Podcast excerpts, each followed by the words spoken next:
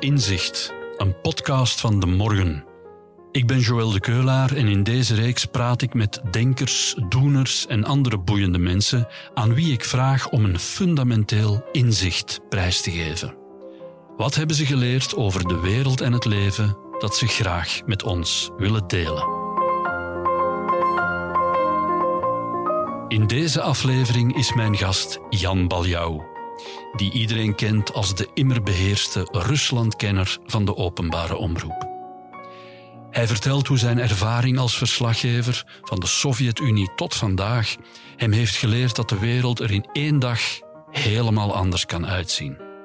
Waarom we dankbaar mogen zijn voor het systeem waarin wij leven en hoe de Europese Unie en de NAVO tot voor kort in een soort geopolitieke vakantiemodus vertoefden.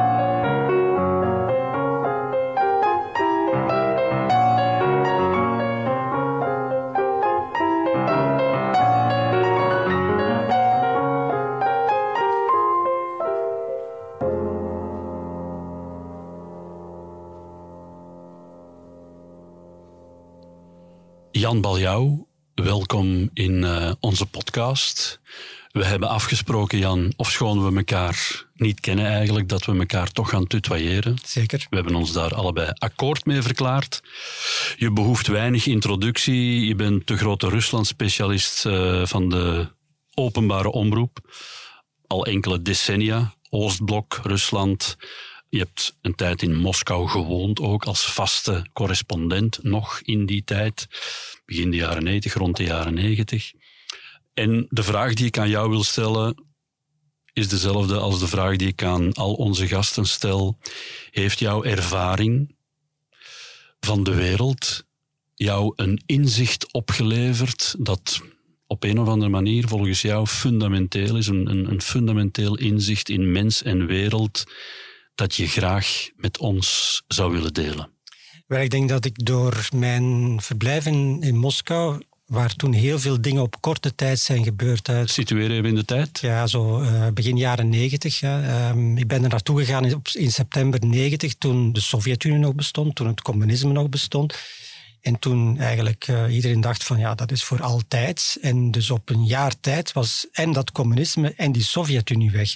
Dus dat was echt uh, ja, een enorme verandering voor iedereen. Uh, voor, voor mij ook natuurlijk, maar vooral voor de mensen die daar woonden.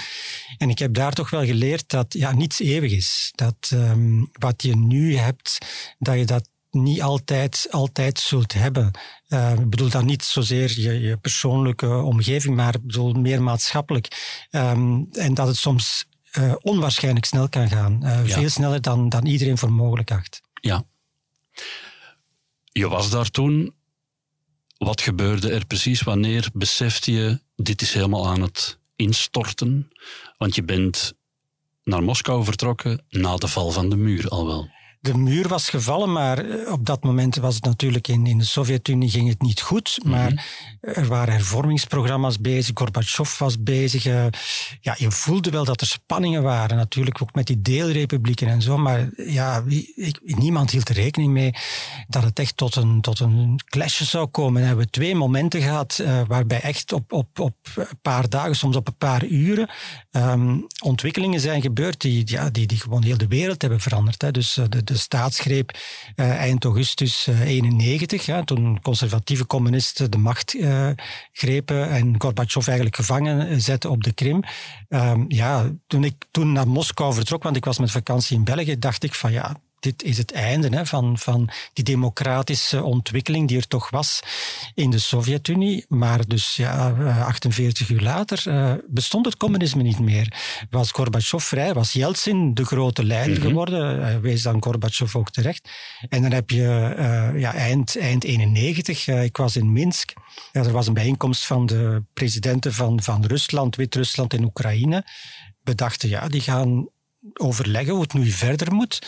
En ze stelde aan de tafel vast uh, dat dat er eigenlijk geen toekomst meer was voor de Sovjet-Unie. En toen is op een nachttijd zijn twee A4'tjes geschreven en dat was het einde van de Sovjet-Unie. Ja. Was eigenlijk op, op één nacht tijd was het, was het beklonken, was die grootmacht, die, die kernmacht, die, die zo lang na de Tweede Wereldoorlog de, de wereldpolitiek heeft beheerst, de Koude Oorlog, die was plots verdwenen, bestond niet meer. En dat was ook voor jouw wereldbeeld toen, want je had voor de, ja, voor de jaren negentig had je al voor de VPRO gewerkt, onder meer als correspondent in, in Oost-Europa.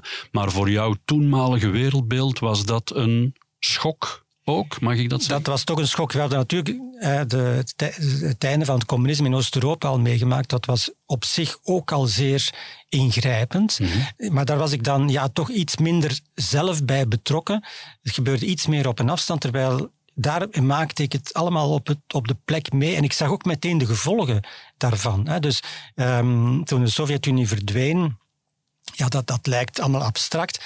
Maar dat betekende wel dat er plots tussen al die uh, Sovjet-republieken grenzen ontstonden. Vroeger kon je van Moskou naar Kiev rijden en er stond ergens een soort paal als je goed keek en dan, dan wist je van ja, nu ben ik in, Kiev, in, in Oekraïne mhm. en nu verlaat ik Rusland. Maar dat werden echte grenzen uh, eind 91, begin 92. Dus dat maakte alles moeilijk. Uh, verkeer werd moeilijk. De economie viel, viel, viel plat, omdat uh, bedrijven plots werden afgesneden van hun leveranciers. Het was voor de mensen moeilijk om te reizen. Mijn, mijn lerares Russisch in Sint-Petersburg, die had toen ik daar aankwam, was, vertelde die mij vier, dat ze een daadje had gekocht in de buurt van Narva. En ik, ik grapte toen nog van, ah, in Estland, in het buitenland. Maar dat was voor haar geen probleem natuurlijk. Hmm. Eh, de Sovjet-Unie bestond nog. Maar dus vanaf uh, begin 92 moest zij een visum gaan halen om naar haar Dacia te gaan. En dat kostte haar heel veel geld. Dus het was enorm ingrijpend wat daar gebeurde. Betekent dat dat je, doordat je toen al hebt ervaren dat in 24 uur de wereld er helemaal anders kan uitzien, als we even helemaal naar het uh, nu komen, naar februari 2022, Poetin valt Oekraïne binnen. Was dat voor jou een grote schok? Of dacht je van, nee, kijk, dit is iets waar ik eigenlijk rekening mee had gehouden. Zulke dingen gebeuren. Ja, het was geen grote schok. Op zich, dat de oorlog begon, was een schok natuurlijk. Mhm. Dat, is, eh, ja, dat, dat is iets wat je liever niet hebt. Maar je zag het wel aankomen. Ik heb er ook voor gewaarschuwd, uh, al in januari. Ik heb ergens, geloof ik in de zevende dag nog, uh, begin februari, gezegd van kijk, de oorlog gaat beginnen na 20 februari, waar toen Olympische Winterspelen in China. Um, als die voorbij zijn, dan begint de oorlog, tenzij er toch nog in extremis een diplomatieke oplossing uh, zal gevonden worden. En ik merkte toen ook dat ja, er heel veel ongeloof was van dat kan toch niet, hè? Mhm. oorlog starten voor zoiets. Terwijl al die tekenen waren er wel. Maar natuurlijk, en dat heb ik wel gemerkt toen ik terugkwam uit, uit Rusland, ja, in Europa zaten we een beetje, je zou het kunnen noemen, een geopolitieke vakantie. Hè? Op vakantie dan, ja. dan, dan, dan denk je niet aan alle problemen, dan, dan, dan denk je, dat lig je in de zon en mhm. je, je, drinkt aperitief en je geniet van het goede leven. dat hebben we eigenlijk gedaan gedurende dertig jaar lang. Uh, het kon niet misgaan. En we hebben eigenlijk niet gezien dat er in de randen van Europa, de rafelranden van Europa, van alles aan het gebeuren was, die ja, ook voor ons toch wel uh, gevoelige gevolgen, zware gevolgen zou, zou kunnen hebben. En wij hebben ons een beetje ja, onze ogen daarvoor dicht gedaan. En het, het was voor mij heel moeilijk um, om daarmee om te gaan, want ik had die dingen allemaal meegemaakt in, in de Sovjet-Unie. Ik had gezien hoe snel het allemaal kan veranderen. Mm -hmm. En ik kwam hier terug ook in, in mijn vriendenkring, kennissenkring, uh, merkte ik dat, dat ja, iedereen dacht van wat er nu is, zal er altijd wel blijven bestaan. Ja. we moeten daar eigenlijk niet veel voor doen. Het is een soort van natuurwet uh, dat um, de huidige stabiliteit, uh, democratie, rechtsstaat, dat allemaal begrippen zijn die er, zo, ja, die er zijn en die er altijd zullen zijn. Terwijl ik er altijd rekening mee gehouden heb van nee, wat we nu hebben is niet definitief. Hè. De Europese Unie is niet definitief. Dat is een gevolg van zware inspanningen die geleverd zijn. Dat is uh, ja, moeilijk gegroeid. Vandaar ook mhm. dat die structuur zo ingewikkeld is. Maar goed, het is er, het is er wel. En het heeft tot nu toe, uh, ondanks alle beperkingen, heeft het ons wel gevrijwaard van een interne Europese oorlog bijvoorbeeld. Maar je bent je ervan bewust dat dat kan, dat kan instorten. Ja, ja, natuurlijk. Het kan, uh, het, ik, ik, toen ik terugkwam uit Moskou, zei ik bij wijze van boutade, ik, ik woon in Brussel, ik zeg, ik woon op een potentiële frontlijn. Wij hadden toen Sarajevo, de Bosnische oorlog, waarbij Sarajevo ook in twee werd gesplitst en de frontlijn eigenlijk door de stad loopt. Uh, het ging toen tussen de Bosnische Serviërs en de Bosnische moslims. Maar in Brussel bijvoorbeeld, ja, je hebt Vlamingen, je hebt Franstaligen. Dat is ook een potentiële frontlijn. Zal natuurlijk, uh, ik zeg dat het was een boetade, mm maar je moet daar altijd wel rekening mee houden dat dergelijke conflicten, die als je ze niet kunt oplossen op de wijze waar wij toen bijvoorbeeld, door moeizame compromissen te zoeken, dan heb je eigenlijk niet veel andere keuze meer. En dan ga je naar de wapens grijpen. En dat is uh, iets dat wij hebben een beetje verdrongen. Um, omdat wij al zo lang geen oorlog meer gekend hebben, gelukkig maar. Maar je moet wel altijd rekening mee houden dat dat heel menselijk is om, om ja, uiteindelijk, als je je zin niet krijgt, van het dan maar met geweld te proberen af te dwingen. Ja, precies. Die, die toestand van vrede, comfort, welvaart, relatief allemaal, maar goed, die is er wel, waarin wij ons bevinden, die is niet vanzelfsprekend. En eigenlijk, een andere vertaling van, als ik je inzicht licht anders vertaal, dan nemen we dat misschien voor te vanzelfsprekend. Ik denk het wel, ja. Ik denk ook dat uh, heel veel mensen niet meer inzien uh, van hoe speciaal het is wat we hier hebben. Je ziet dat pas in als je op andere plaatsen komt. Hè. Mhm. Ik heb het meegemaakt in, in Rusland, dat op, op enkele weken tijd er plots grenzen komen uh, in een land waar vroeger geen grenzen waren. Dus het kan heel snel anders gaan. Um, en je moet er eigenlijk voor, voortdurend voor blijven werken. En ook je moet, je moet blijven beseffen dat uh, wat er hier is, in de Europese Unie en België, dat is allemaal niet perfect. Je kunt je, ik woon zelf in Brussel, 19 gemeenten, zeer ingewikkelde structuur. Mm Burgemeesters die als er iets misgaat de eerste zijn van uh, te zeggen van ja, wij kunnen het niet oplossen, want wij zijn maar burgemeester van een kleine gemeente. Maar als je dan zegt van ja, fusioneer dan, dan zijn ze eerst om te zeggen van nee, dat gaan we niet doen. Hè. Mm uh, dus heel ingewikkelde structuur, maar ja, het werkt min of meer. Um, ja. En je moet altijd wel het grotere geheel blijven zien. Dat wij tot nu toe erin geslaagd zijn om die moeilijke problemen, en dat zijn heel zware problemen, hè. zie nu maar wat er in Oekraïne en Rusland gebeurt, um, dat zijn broedervolken, dat waren broedervolkeren. En toch is, is die, die, die, die, die confrontatie over cultuur, over taal is, is, uh, heeft geleid tot, tot een oorlog. Dus dat is bij ons ook potentieel mogelijk. Gelukkig is het niet gebeurd, maar goed, het is natuurlijk niet perfect. Precies, we hoeven hier uh, als uh, journalisten, want we zijn dat allebei, we gaan hier niet de Belgicist uithangen of zo. Nee, absoluut en die, niet. die vele staatshervormingen zijn inderdaad, dat hangt met haken en ogen aan elkaar vaak, maar het is wel een gepacificeerde democratie waarin wij leven. En dat besef mag misschien af en toe dat klinkt nu een beetje melig, zeker omdat het over politiek gaat. Maar dat kan tot dankbaarheid stemmen ook. Ja, ik denk uh, dankbaarheid, maar gewoon ook het besef van je moet daarvoor blijven uh, strijden. Om, omdat, uh, en natuurlijk, je moet ook de, de, de slechte kanten, hè, die er mm. zeker zijn, moet je ook blijven bestrijden. Maar je moet, en, en je moet ervoor zorgen dat die, dat die democratie en vooral ook rechtsstaat. Ik ben zelf jurist van opleiding. ik denk nog, nog belangrijker dan democratie is het feit dat er een rechtsstaat is. Omdat je als individu beschermd bent tegen de, de overheid. Natuurlijk ook weer niet perfect. Je staat in, in een minderwaardige positie tegen de overheid. Maar ik, ik herinner, ik heb jou daarnet ook nog verteld, uh, in, in, in de jaren tachtig uh, was ik voorzitter van een lokale radio hier. Radio Centraal radio in Antwerpen. En uh, de frequentieverdeling die de Vlaamse overheid ons oplegde was voor ons zeer nadelig. We kregen maar één uitzenddag. Andere zenders kregen er zeven. Dus we hebben beroep aangetekend bij de Raad van State. We hebben dat gewonnen. Hmm. We hadden moeten tijd. Uh, er hebben enkele jaren moeten wachten, maar uiteindelijk hebben we dat gewonnen, waardoor heel die frequentieverdeling voor heel, voor heel Vlaanderen werd vernietigd. Uh, dus je kunt je als individu in onze rechtsstaat verdedigen. Dat is iets wat je bijvoorbeeld in Rusland niet kunt. Uh, daar lijkt alles goed te gaan. Hè, op het eerste zicht, hè, dat is een beetje een soort van toneel. Ja, op de televisie, wat daar Tuurlijk, op televisie hè? gebeurt, ja. is hallucinant bijna. Hè? Dat ja. is elke is een, dag feest. Ja, het is een, het is een toneelspel waarin dat je mm -hmm. zit. Maar eh, af en toe kun je van, een, van het podium vallen en dan val je heel diep. En dat kan van de ene dag op de andere ja. gebeuren. En dan heb je geen enkel bescherming meer. Want dan heb je iets gedaan dat iemand heeft kwaad gemaakt en dan zijn er ja, uitgevaardigd dat er iets met jou moet gebeuren en dan, dan ben je vertrokken en dan is het gedaan. Ik vind het heel interessant dat je het onderscheid maakt tussen de democratie en de rechtsstaat. Wij leven in een democratische rechtsstaat. wij ervaren dat natuurlijk als een eenheid, als, als één systeem, maar het bestaat wel degelijk uit twee componenten. Democratie, one man, one vote. En uh, de meerderheid krijgt het voor het zeggen, simpel gezegd. Maar die rechtsstaat, dat is de liberale kant van ons systeem. Dat is inderdaad, het individu moet beschermd worden tegen die meerderheid en tegen de overheid en tegen de medeburger en zo verder. En minderheden moeten bescherming genieten. Dus zie jij dat echt als ervaar jij die componenten van ons systeem, de democratie en de rechtsstaat, als ja, toch aparte componenten die met elkaar op gespannen voet leven soms? Ik denk dat het is een twee-eenheid. Dus ik, ik denk dat, dat, je een democratie heel moeilijk kunt hebben zonder rechtsstaat. Hè. Als je als individu je niet beschermd voelt, ja, dan denk ik, dan ga je ook eh, voorzichtiger zijn met het uitbrengen van, van je stem.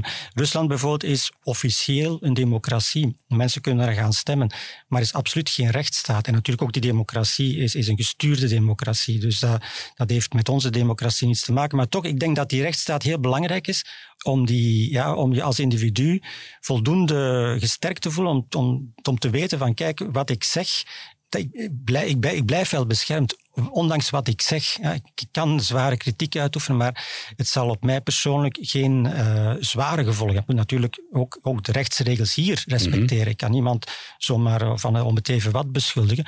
Maar toch, je bent beschermd tegen de overheid. En dat is uh, denk ik heel belangrijk volgens mij werken ze niet tegen elkaar. Integendeel, ik denk dat ze elkaar versterken.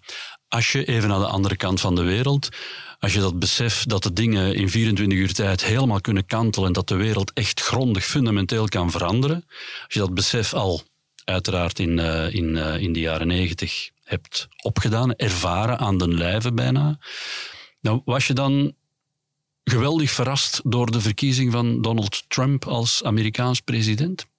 Um, Goh, verrast. Eh, je, zag wel dat na acht jaar Obama er, uh, ja, een, een, tweedeling ontstaan was hè, in, de Amerikaanse samenleving.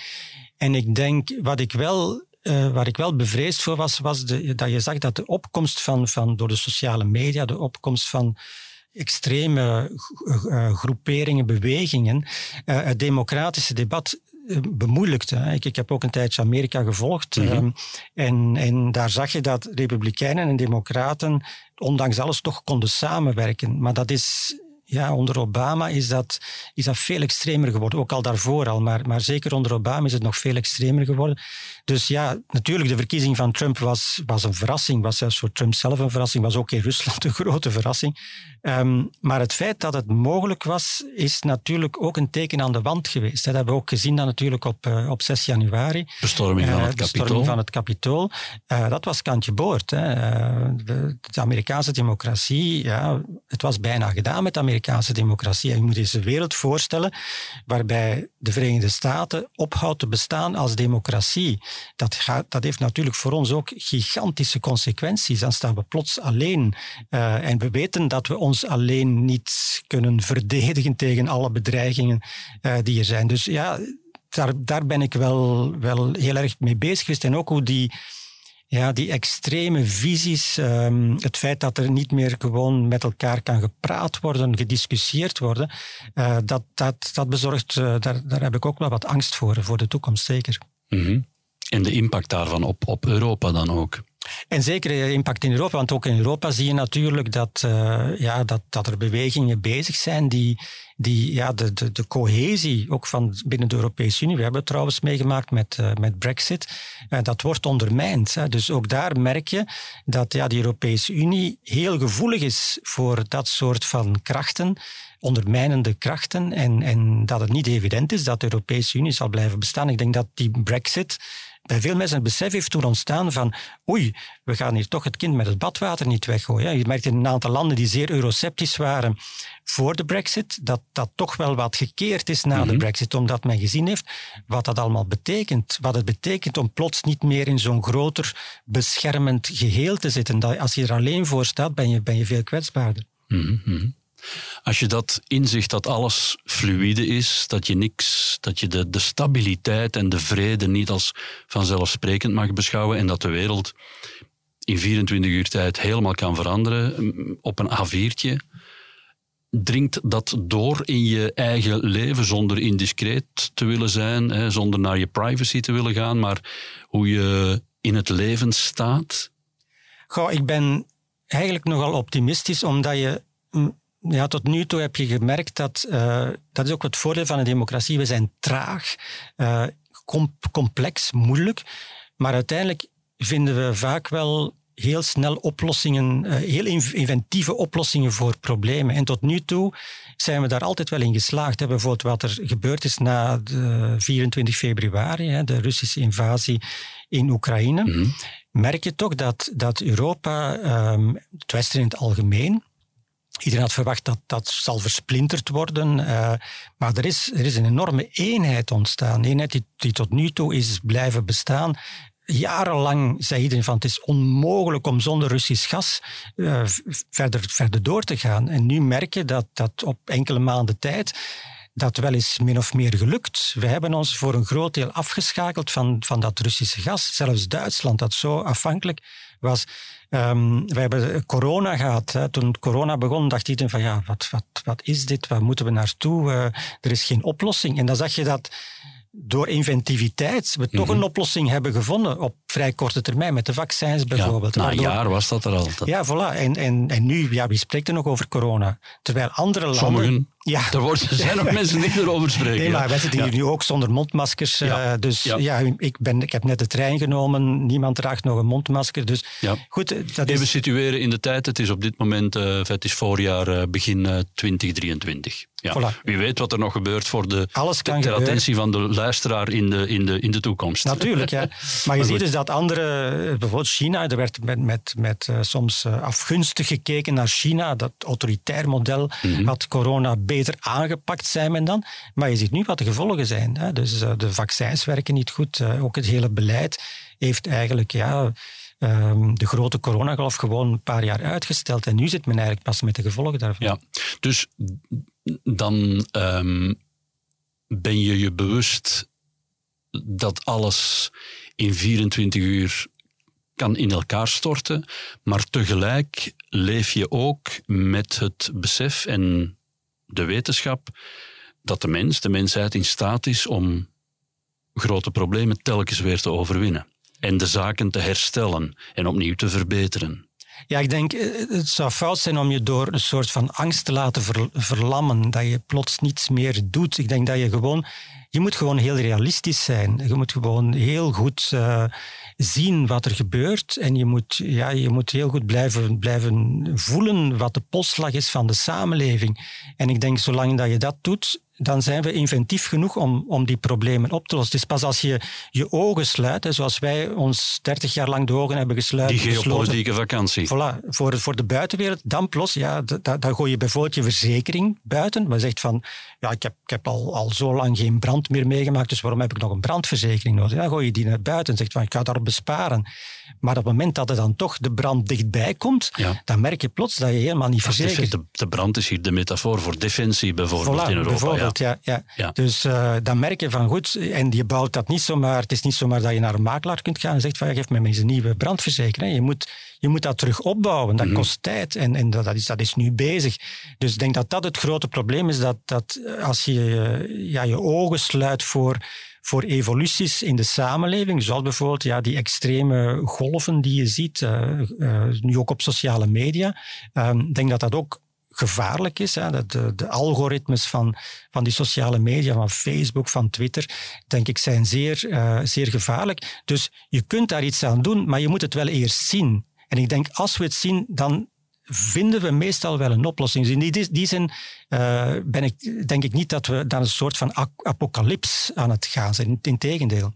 Zijn het individuen die de tijd sturen als niet Poetin, maar iemand anders aan het roer had gestaan in Rusland, dan zouden we in een hele andere wereld leven?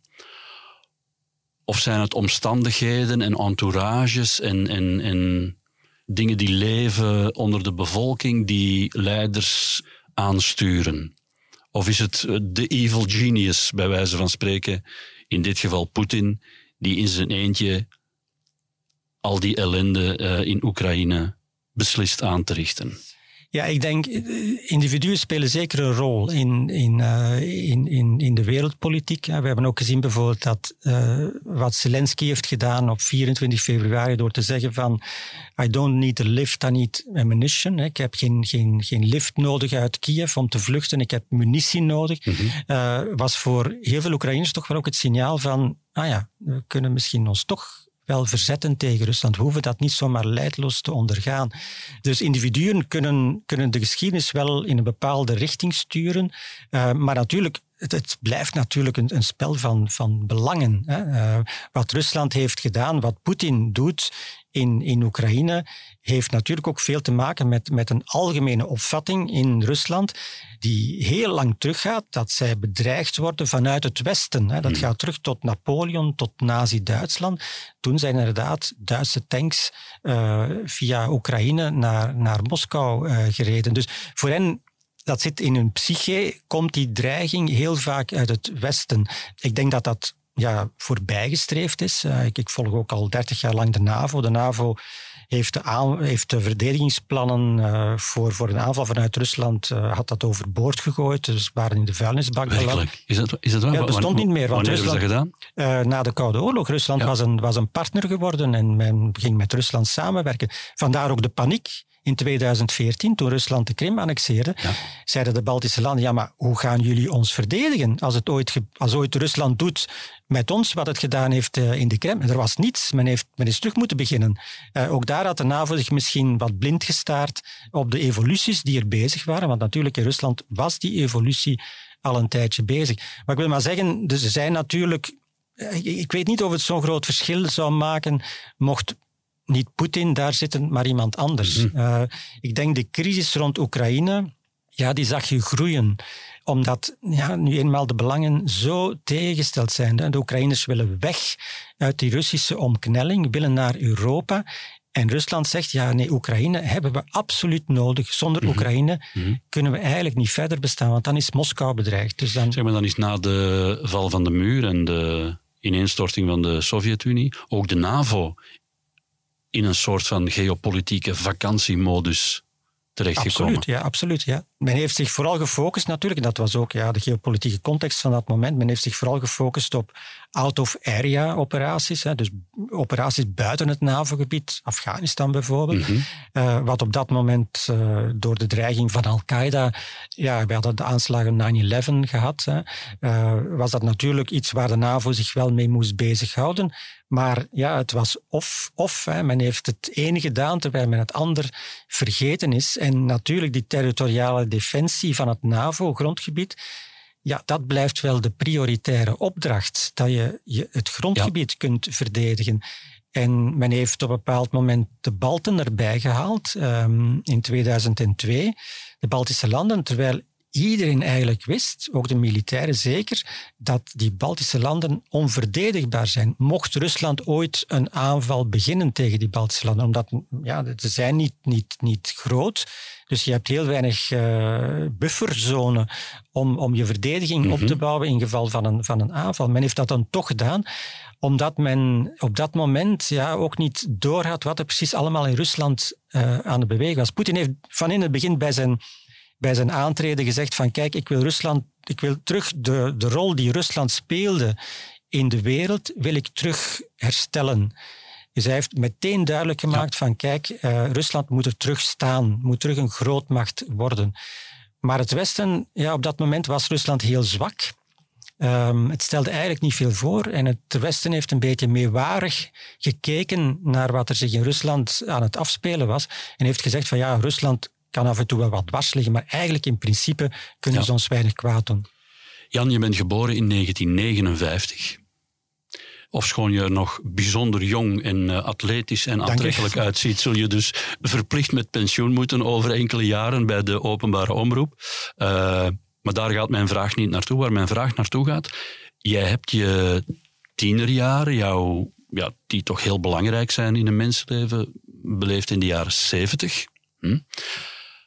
Was je toen op een of andere manier aangetrokken tot, of, of, of voelde je je uh, ja, aangetrokken tot het, het gedachtegoed van de vredesbeweging bijvoorbeeld? Hè? Want je hebt een, een, een, sterk anti-NATO gevoel gehad toen en nu ook nog bij velen. Heb je dat zelf ook gehad in je jongere jaren? En want nu zeg je, ja, je begrijpt, de NAVO moet uit zijn geopolitieke vakantiemodus komen, herbewapening en zo verder. Je bent een realist. Maar heb je op dat punt je wereldbeeld gaandeweg moeten bijsturen? Um, ik, ben een, ik ben een pacifist in hart en nieren. Hè. Dus ik heb zelf uh, ik heb geen legerdienst gedaan, mm bijvoorbeeld. Ik heb dat toen uh, geweigerd, dat kon je nog. Hè. Ik heb burgerdienst gedaan.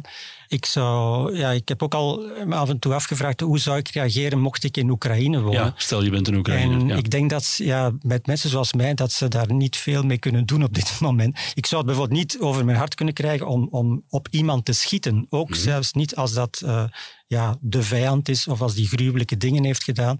Um, dus... Maar ik zou je inzetten om uh, in buitengewoon chaotische en stressvolle situaties als een soort manager om ervoor te zorgen dat iedereen toch kalm blijft en op de goede plek terechtkomt. Een soort, je lijkt me wel buitengewoon stressbestendig. Dat wel, ja, dat wel natuurlijk. Maar ik zou bijvoorbeeld in, in, in, in echt, om, om zelf te vechten, mm -hmm. ik denk niet dat ik dat kan. Uh, natuurlijk, ik zie, ja, ik zie wel wat er gebeurt en ik zeg ook van ja, hopelijk zijn er niet zoveel mensen als ik. Ja, bijvoorbeeld, ja, ik, ik heb in Oekraïne mensen meegemaakt, ook, ook kennissen, jonge universitairen, jonge vader, die, die in 2014 bijvoorbeeld tegen mij zeiden van ik wil gaan vechten tegen de Russen, mm omwille van de annexatie van de Krim en Oost-Oekraïne. En, en dat, dat uh, de echtgenote alle moeite had om die persoon tegen te houden. En dan denk ik van ja, zou ik zo ook iets doen? Dan denk ik nee, dat, dat denk ik niet. Maar, maar, weet je dat niet pas als het zover is? Misschien. Ja, ik ben natuurlijk nog nooit in die omstandigheden geweest als, als mensen uit je, je naaste familiekring worden vermoord. Niemand weet hoe dat je reageert. En je ziet nu in Oekraïne dat die haat tegenover de Russen uh, heel diep zit. Uh, dat men zelfs bereid is om, om enorme inspanningen te doen. Uh, de, de, stroom in, in, in Oekraïne valt geregeld uit, de verwarming valt geregeld uit. Maar toch zeggen de Oekraïners, overgrote meerderheid, 95% zegt van wij willen strijden totdat we de Russen verdreven mm. hebben uit, uit Oekraïne. Dus ja, niemand weet hoe dat je reageert. Ik denk ook niet dat de FSB, bijvoorbeeld de Russische inlichtingendienst, had vooraf aan Poetin gezegd van Oekraïners gaan, gaan niet vechten gaan vluchten. Zelensky gaat vluchten. Dus ook zij hadden het helemaal fout ingeschat.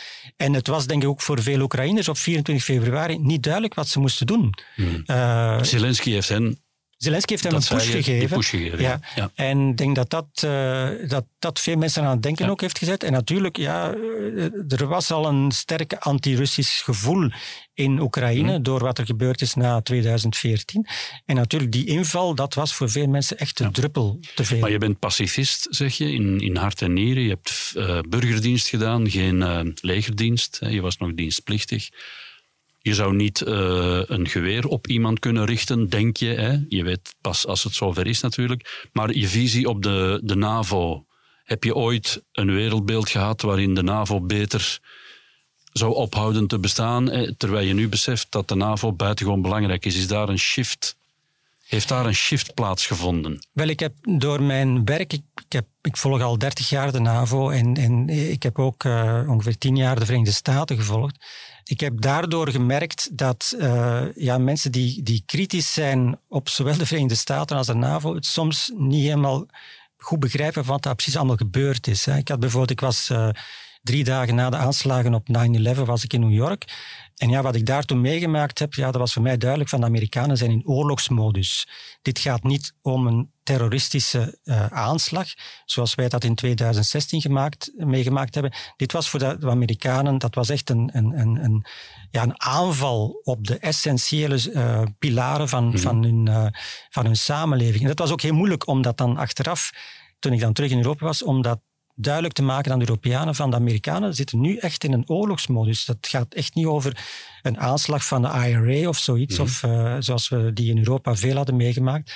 En daar ook zag je die, ja, dat, dat er geen connectie meer was tussen, tussen Europeanen en, en uh, Amerikanen. En dat heb ik ook wel gemerkt vaak in die discussies over de NAVO en over de, de rol van de Verenigde Staten in de wereld, dat Europeanen uh, niet altijd bereid zijn om goed te bestuderen wat daar precies is gebeurd. Dat men soms zich laat leiden door vooroordelen. Wat mm -hmm. ook aan de kant van de Amerikanen zo is natuurlijk. Hè. Uh, en dat is iets wat ik door mijn werk, ook met Rusland, hè, ook met Rusland merk ik vaak dat uh, men zich laat leiden door vooroordeel, dat men eigenlijk niet luistert naar wat daar precies is gebeurd. Hmm. Vandaar ook dat we die evolutie te weinig hebben zien, aankomen. aankomen. Ja.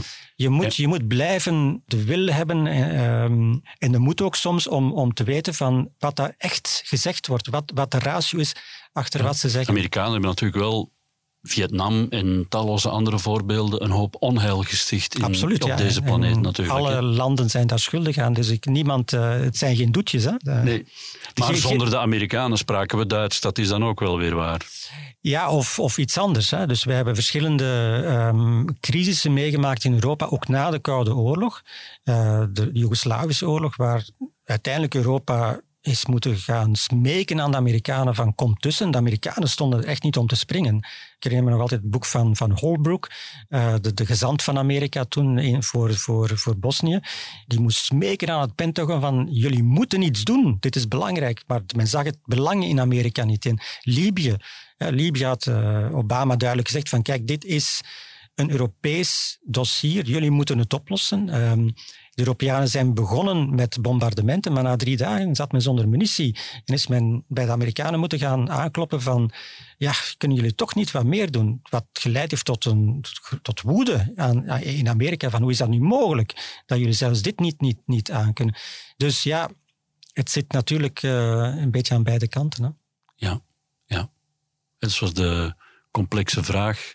Nu mensen hun geld niet meer op hun spaarboekje laten staan. Ethisch beleggen betekent dat je niet belegt in wapens. Mhm. Dat is vrij duidelijk. Ik denk dat bijna iedereen het daarover eens zal zijn.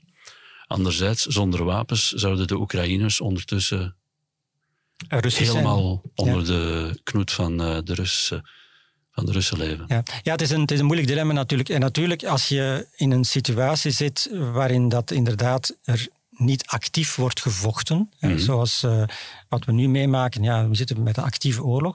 Als je uh, in een situatie zit waar er minder actieve conflicten zijn, denk ik ook dat je, ja, je moet er zeker, je moet zeker geen olie op het vuur gaan gooien. Hè? Dus je moet het nog niet gaan aanwakkeren. En dat is een heel moeilijke balans. Want ja, de Oekraïners zeggen bijvoorbeeld van ja, als jullie ons vroeger wapens hadden gegeven, mhm. was Rusland nooit binnengevallen. Dan hadden we die oorlog niet gehad. Dus dat is ook een verantwoordelijkheid waarmee dat je rekening moet houden. Het is soms gemakkelijk om te zeggen van nee, nee, nee we gaan, ik, ik ben zuiver op de graad, ik mhm. doe niet mee. Maar als, als, als jouw handelen dan, dan het gevolg, tot gevolg heeft dat er ergens anders duizenden mensen sterven, dan draag je ook voor een deel die verantwoordelijkheid natuurlijk. En dat is natuurlijk het, het moeilijke in deze zaak. Jan, ik maak van de gelegenheid gebruik om je... Uh misschien een wat persoonlijke vraag te stellen, maar ik vind jou, en velen zullen dat met mij eens zijn, als je jou op tv ziet, je hebt altijd een, een, een geheel neutrale, ernstige, rustige, objectieve blik. Je bent niet iemand die om de haverklap in schateren uh, uitbarst, zeg maar. Dat is ook natuurlijk ongepast, want het past niet bij de onderwerpen waarover je praat. Maar goed, ben je een, iemand met veel innerlijke rust, neutraliteit, objectiviteit, conflictvermijdend, iemand die de verzoening zoekt. Ik bedoel, ben je zoals je eruit ziet op televisie om de vraag eens heel dom te stellen? ik denk dat, of, is er, of is er iets wat we misschien nu mogen te weten komen dat ons buitengewoon zal verrassen?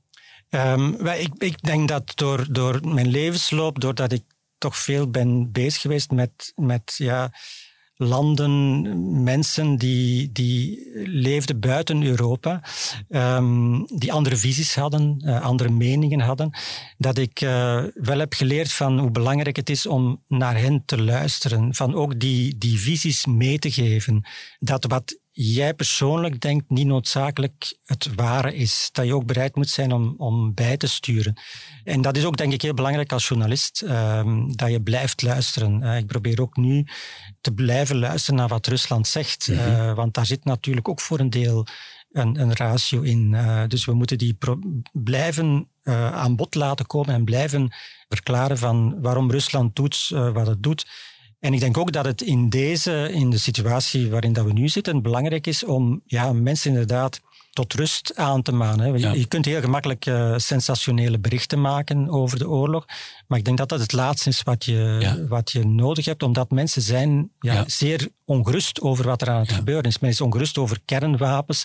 Um, dus ik denk dat het heel belangrijk is om, om nu in deze situatie te zeggen van kijk, dit is de realiteit en dit is wat er kan gebeuren. Je trippelt zo'n beetje weg van de vraag, want ik vroeg, ben je een man met innerlijke rust? Ben je een innerlijk stabiele, rustige ik denk het wel, ja. Ik merk dat ik goed uh, met stress om kan gaan. Mm -hmm. uh, dus dat ik mij daar niet door laat opjagen.